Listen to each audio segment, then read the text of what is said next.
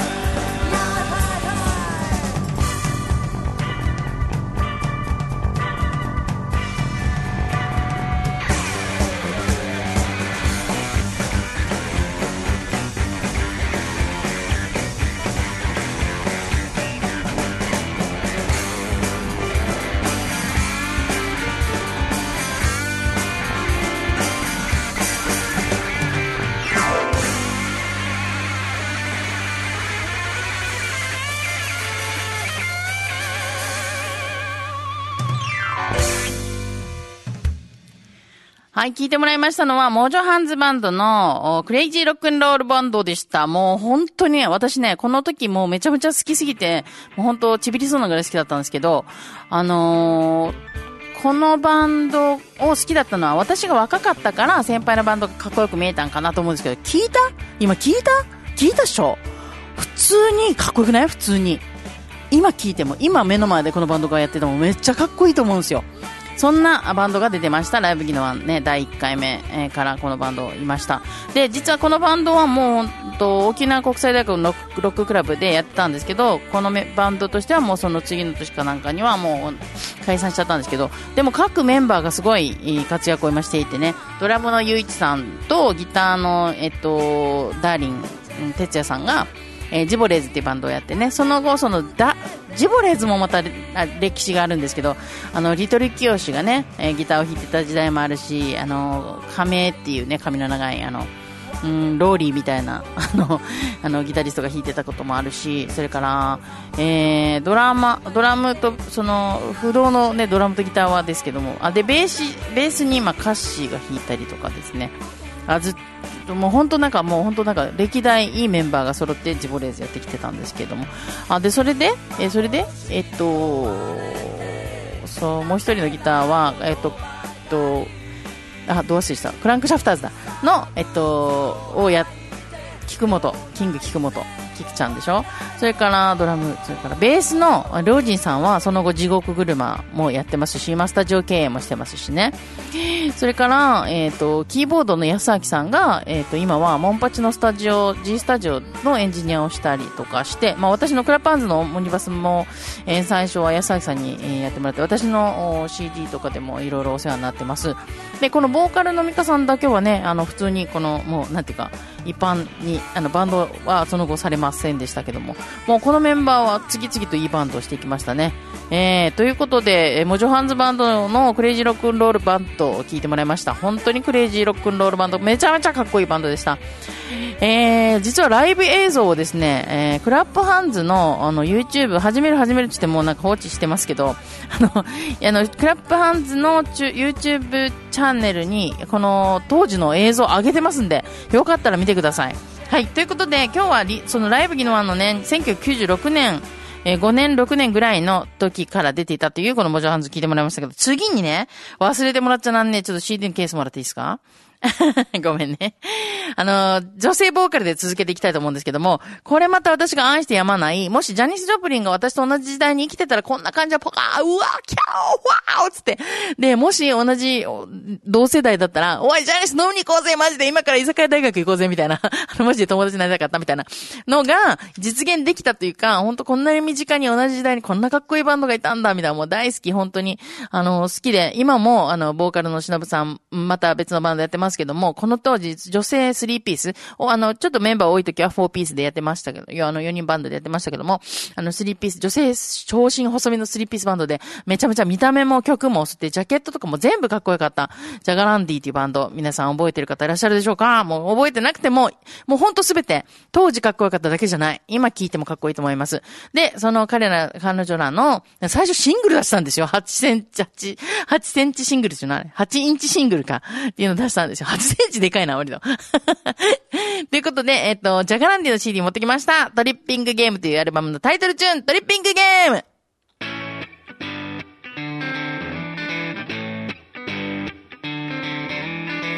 まつげのカールを気にしすぎてる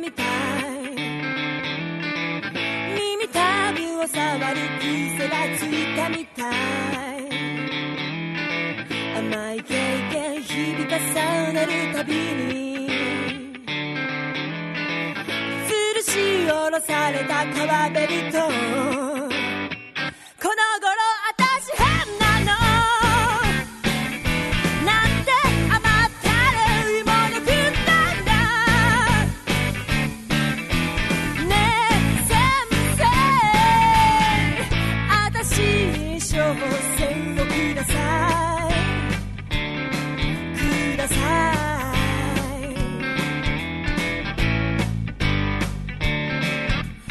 い。糸まっしのアルカリ反応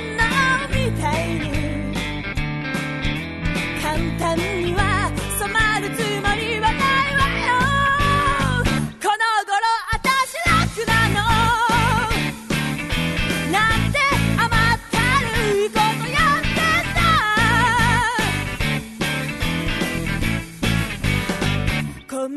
駆け引き最後まで終わることのない私が勝つように仕組まれたトリッピングゲーム。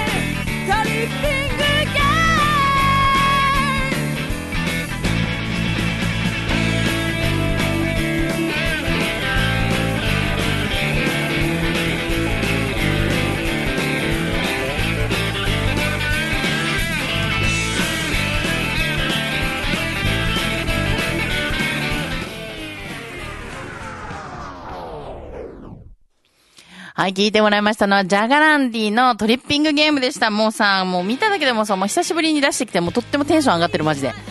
あの、無敵のバラードでしょ？赤い花でしょ？三つの味、緑の石、ダチョウの歌、ビールの歌、もうね、あウノーズスクリーン。もうなんかね、で、今、忍ぶと、忍ぶ鳥ストリッパーっつって、あの、1号線から帰る道が一番好きだと言ってさを歌ったベギーが、えーベーシストとしてね、えーそれで、あの、沖縄市のスタジオの、ビートニックスタジオのマモチンがドラムを叩いているスリーピースの、これまた、あバンドやってますけど、それはそれでまたパワフルでめちゃくちゃかっこいいんですわ。だから早く今年はね、ライブができる状況にしていくためにも皆さんコロナ蔓延を防ぐためにも、マスク、マスク、マスク、and 手洗い、and うがい、and 殺菌、殺菌、殺菌。うん。借金もしないで先ね。よし。ということで、えー今日は、あーまず最初にモージョハンズバンドでしょ？で、トリッピングゲームじゃない、ジャガランディでしょ？と、来ました。で、ライブギノワンって、なんか隠れた名バンドがたくさん出たとか言われます。隠れてねえよみたいなのを言うんですけど。ね、えー、それで、えーっと、このバンドがメジャーに行ったぜ、多いみたいなのとかが残念ながら出てなくてね。例えば、モンパチとかレンジとか HY とかが出たっていうことではなくて、なんでというと、これが96年、7年ぐらいに始まってるんですけど、まあ、ギノワン市のイベントとして、ギノワン市のライブハウス界隈、流大沖国、えーっと、キリタンそのあたりで活動してたバンドがよくね、交流して、5大学っていうのやったりしてたんですよ。だから結構そういう大学サークル系のバンドが中心となって、ライブハウスと一緒になって、みんなで盛り上げて、もう本当みんなで機材を押して、あの、組んで手伝ってとかってしながら作ってましたから、えーっと、そういうね、イベントが、まあ、ある程度盛り上がって、で、その中から、お曲ロックのメンバー、さっき言ったんですけど、このモジョハンズバンドの、えー、りょうじんさんが地獄車をやってる頃から99年ぐらい、98年か。ぐらいに地獄車がアルバムを出したり、えーフライングドラッグっていうね、えーコンピが、コンピが出たりとかして、あの、明美さん率いる、あの、A サークルレコーズが出てきて、それを見て私だから、インディーズの母ってよく言われますけど、じゃあ、だとしたら父がいますよと。明美が言ったでしょと。彼らがそのコアとか、あのースラッピング系とか、あの、スラップ系、コア系、それから、なんだっけ、うん、まあ、結構ね、あ、そう、ロックンロール、ビリー系とか、あの辺を、なんか男気溢れるバンドを集めてたので、A サークルが。じゃあ、私もこの人たち好きだけども、そうじゃないジャンル、歌物、ポップス系を私もそうだけど、あの、まとめていこうって言って、クラップハンズが始まったんですよ。でもそれでもやっぱりジャンキージャップドックスとか、ブリーチとか好きだから、あの、出てもらったんですけど、やっぱりね、さすがにあの、白昼、真っ昼間の、あの、パレット雲字前でブリーチやったらうるさいって言われた時はとってもショックで、もうめっちゃかっこいいから見せたいのに、ジャンキーとかもそうですけど、あのね、黒いスーツでガーンって出てさ、暑いのに、真っ昼間の沖縄の炎天下で、なのにうるさいとか言われたらさ、ちょっとなんか、ね、ああの、ジャンキーはまあスーツじゃないですけど、まあ一応なんか黒服みたいな感じので出たりとかしても、ね、あとね、忘れもしない3回目、マルチーズロック出たんですけど、モーリとがさ、あの、くも字の、あの、あとパレット小文字の前ですよね、ワイン持って飲みながら出てね、自分が店やってるのは朝との一番端っこじゃないですか、奇跡の一枚やっていうのうわーって言いながら、おもうさ昼間から酒飲んでたのを、私はイベントで堂々とやってたっていうね。まあそういう歴史のあるクラッパーズも含めてね、えー、このライブギノはもう20年を超えて、えー、今年は、あ2020年は、えー、オンラインでこのコロナ禍でやりましたけど、まあでも本当は早いうちにやっといたらよかったことなのかもしれない。早いうちにね、配信してたらもしかしたらもっとね、すげえすげえライブ、あの、ライブギノはもっと出たかったなっていう人がもしかしたら早くね、増えてたかもしれないです。というところで次はこのバンド行きたいと思うんですけども、ライブギノアに出たあバンドでね、音源が残ってるバンドが結構少ないんですよね。もう本当にインディーズインディーズしてたので、えー、CD を出すまででに至らなかった、えー、人も結構ね、バンドもいたし。で、今回は中高生のバンドがとっても出てたんですけど、まあだからカバーが多かったり、オリジナルはまだできてなかったりするんですけど、すごくいい素材素材だなっていうね、えー、いい、なんか、本当に原石っていうかね、バンドがたくさん出てました。えー、ぜひオンラインで見てほしいと思います。ライブ昨日は2020ね、えー、ウェブで見れますので、ぜひ見てください。というところで、そのライブ昨日に出たバンドの中で2001年だったかなえー、ミミチリ坊主というバンド、今日は実はね、あの、キャスで見てる方だけしか見えなくて、ほんとね。前回も私これできた？服持ってないからさ、冬の服2枚ぐらいしか。で、耳ちり坊主の、あの、ジャケットのね、後ろの方に習字で書いてあるんですけど、この習字の、実はカテ、カテグラフィーは、カタグラ、カテグラフィーは、あの、初老人全流というね、えー、石垣出身の浦崎義隆さんという方なんですけど、この前、彼もその、あの前お話ししたと思うんですけど、えー、20周年、初夏として活動し始めて20周年ということで、まあ、ビギンのジャケットとか、あやかじさんとか、あリミネとか、ああの、んと、リミさん名字ないだっけ？うん、あの、なだそうそのリミよ。なつかりみさんね、などの、このね、ジャケットとかにも関わってたと思うんですけども、まあ、石垣出身ということでね。でも、あの、私がまたこれで、この文字でぜひ書いてね、ほしい。あ、もともとはね、あの、えー、マネーの虎で有名になったんですけども、マネーの虎のタイトルの文字ね。で、えっと、私がもうどうしてもこの人に書いてほしいということで、三上千恵さん、元 QAB にいて今ね、この、への子とか、高江とかの映画を、ドキュメント映画を撮っている三上千恵さんの映画のタイトルで、戦ばぬトゥドゥミえ戦争を止めるね、戦争の、え、の戦場をとど、と、の、とどめを刺すと、えー、戦場ぬトゥドゥミっていうタイトルの映画があったんですけども、そのタイトルを、が決まって、その、テストプリントみたいなので、こんなし、ジャあの、ジャケットじゃない、こんなチラシを作ろうと思ってるけど、どう思う？っていうのが、まあ、ちっちゃなグループラインで流れてきた時に、チエさんちょっと待って、つって、このフォント、このテキストのフォントをね、あの、フォントで選ぶんじゃなくて、本当に、もうシャレじゃないですよ。あの、あの、いい書家がいるので紹介したいと。書家だけに紹介したい。もうシャレじゃないですよ。あの、だけど、もうぜひこの人に書いてほしい人がいると。まあ、例えばギャラが合うのか、タイミングが合うのか、あと、ヘノコのことに関わってくれるのかよくわかんない。でも、私はどうしてもこの人に書いてほしいから、繋いでいいかと。で、繋いだけど断られる可能性もあると。もしくは、知恵さんが見てそれはあんまりと思うかもしれないと。だけど、とにかく繋ぎたいって言ったらもうこれがバチコンハマって、あの、映画のタイトルになったんですよ。それも展示でされてましたけども、もう私ね、こういう人と人をつなぐことに関して、とても、あの、お役に立てたんじゃないかなと思う。あの、自分に対して自信が実はあんまりないんですけど、あ、ここ、ここに歴史に一つずつ、この大切な杭を、不評を打ってたかなっていうところは、それも一つあります。で、この耳ちり坊主の、あの、ジャケットの字も、この吉高にが、あの、初老初老人善流さんが書いてくれています。で、えー、このね、ライブギのワンでも出演したことのある耳ちり坊主の中からどれかけようかなもう曲全部好きなんですけど、やっぱり、えっと、この曲いこうかな。あの、まあ、正月、春は、ね、が始まるということで、1、2、3、4、5曲目かな花鳥風月を聴けたいと思います。耳ちり坊主、花鳥風月。「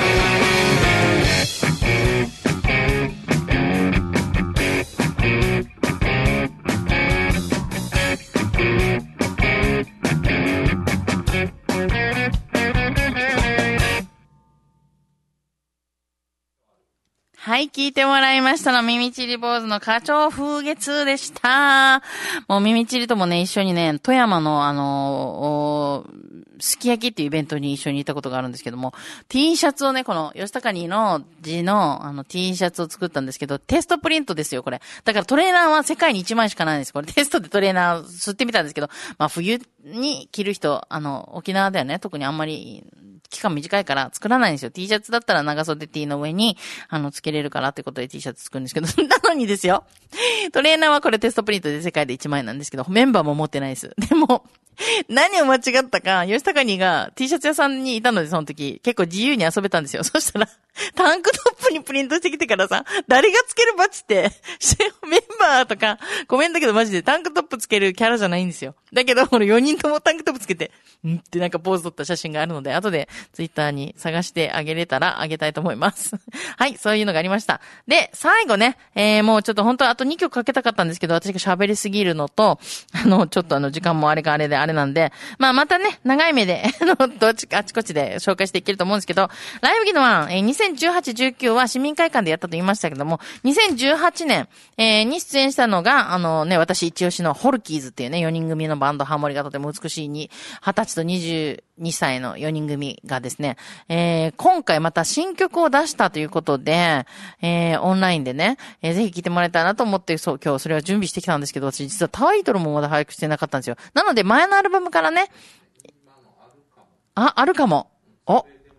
あ、それでも前、あの、甲子園のあれだ。あ、やったいけそうですね。じゃあ、それと、で、その、実はね、そのボーカル、ドラムボーカルの比嘉俊太郎の弟の健次郎がやってるアザダンガニーズという、これまたパンクスな、あの、バンドがですね、えー2019年のライブ技能に出てるんですよ。えーで、アザダンガニーズも12月の25日、クリスマスの日に、えー、アルバムを出したということで、これも紹介したかったんですけど、次回ね、ぜひ紹介したいですけど、もういち早く皆さん勝手に買ってくださいよ、ネットで調べて。アザダンガニーズと、うん、ホルキーズのこの二番のね、あの、音源が出てますので、後ではあの、健康のツイッターの方で紹介するようにしますので、ぜひ皆さんいち早く手に入れてください。ということで、じゃあ今日最後はこの曲でいきたいと思います。ホルキーズのね、そのさっき言いましたドラムの東俊太郎は、えー、もともと、あの、八重山高校でね、えー、甲子園を目指して頑張っていました。もちろん、残念ながら、まあ、行くことはできなかったんですけれども、で、今年もまたね、甲子園頑張っていけたらいいねと。でも、甲子園って本当に、野球を小学校からずっとやってきて甲子園だけを目指して頑張ってきたっていう子たちにとってはこのコロナ禍ね甲子園行けないとっても辛かったと思います。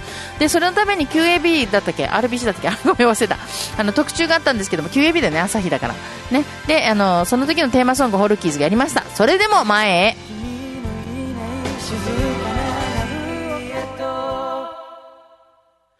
はい、聞いてもらいましたのは、ホルキーズのそれでも前へ、甲子園に行けなかった、悔しい思いをした甲子園球児たち、そしてそれを見守って応援してきた、なんか、ほんとね、もう有名ですけどね、その沖縄ではね、沖縄のチームが甲子園出てる時は道に車がいなくなると。本当に全県民を挙げてね、あの、終わったチームということで、もう誰が行っても、みんなで応援しますよね。で、それが、まあ、今年は甲子園が行われないということで、とっても悔しかったと思う。で、これね、今日ニュースにも出た、今度は成人式ね、今年しかないんですよ。せその、なんでもそう、全国、あの、なんだっけ、総体だっけ、中大連とか、なんでもそうだけど、大会を目指して頑張ってきた子たちにとっては今年しかないのをコロナのせいでできないっていうことが、とっても悔しかったし、悲しかったことがいっぱいあったと思う。でも、それで終わらないで、でも本当はね、そこでチャンスをつかんでまた次のステップっていうのがあったと思うんだけど、でもね、あの本当にそこまで頑張れた子はまた違うシーンでも絶対に頑張れるので、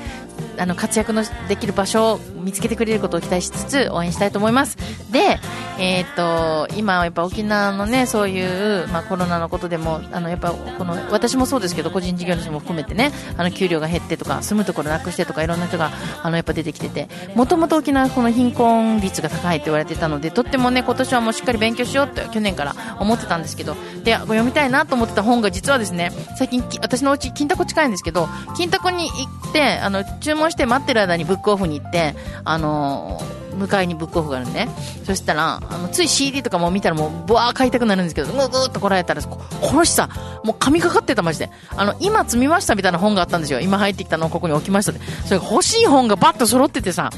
この沖縄子供の貧困白書っていうこれ本、マジで買おうと思ってたんですよ。あの、加藤明彦先生ね、沖縄の、から上山陽子さんとか、あの、が皆さんで書いてくださってるこの本を買おうと思ってたら、ごめんね、本当申し訳ない。あの、CD 売る人間からしたら満額で買えようと思うんだけど、一応半額で買えたっていうことと、それからこの子供の島沖縄、子供の味方で改めていうね、あの、これもその沖縄この子供の現場かなと。ちょっと私もね、そのそういうことに取り組みたいと言いつつも、本当にもう学が足りない、知識と情報が足りなすぎるので、しっかり勉強したいなと思ってたところだったのよ。で、CD ももちろんね、あ、そういえばって欲しくて、手に入ってなかったものとか持ってなかったものを買いました。えー、歌とピアノで綴る宮原長宝、南国の花、これこそ、それこそ、ね、もう皆さんの知ってるあの歌、この歌が入ってですね。それから CD、沖縄ライフサイズド、あ、ライフサイズドミュージックっていうことで、これもね、またいいミュージシャンがたくさん入ってるんですよ。ジママ、大山ゆりか、砂川えりか、ヒアジョ、アツコ、南国ドロップス、オレンジクローバー、チェミジョーンズ、普天間香り、入江浅野、えー、宝ゆか、上田真由、しおり、中田正恵、ジママでしまっております。ね、この CD も。ごめんね、本当もうあの、やっぱり、私も貧困だから、あの、あんまりやっぱりね、あの、満額で買う、今、勇気が、と、財力があまりなくてですね、こんな時にと思って買いました。でも、なるべくたくさん紹介していくことによって、えーやっていきたいと思ってます。他にね、いい本いっぱい買ったんですよ。沖縄の観光総裁でこんなでかい図鑑とか、あと自分の友達のおばあ、お母さんなんですけど、徳地初美さんのね、あの、最近小さいも出てましたけど、あの、料理の本とかもいただいたのもあるんですけど、それからね、こう沖縄のクガニ言葉とかね、あ沖縄の観光総裁でしょ。それから沖縄のキロ、これ沖縄タイム社。わあ、もう、みんなこんな時だからこそ、ヤングマイしたらいっぱい CD 聞いて、いっぱい本読もうね。また今年もよろしく !AKN 車の健康でした。ツイッター健康沖縄で検索。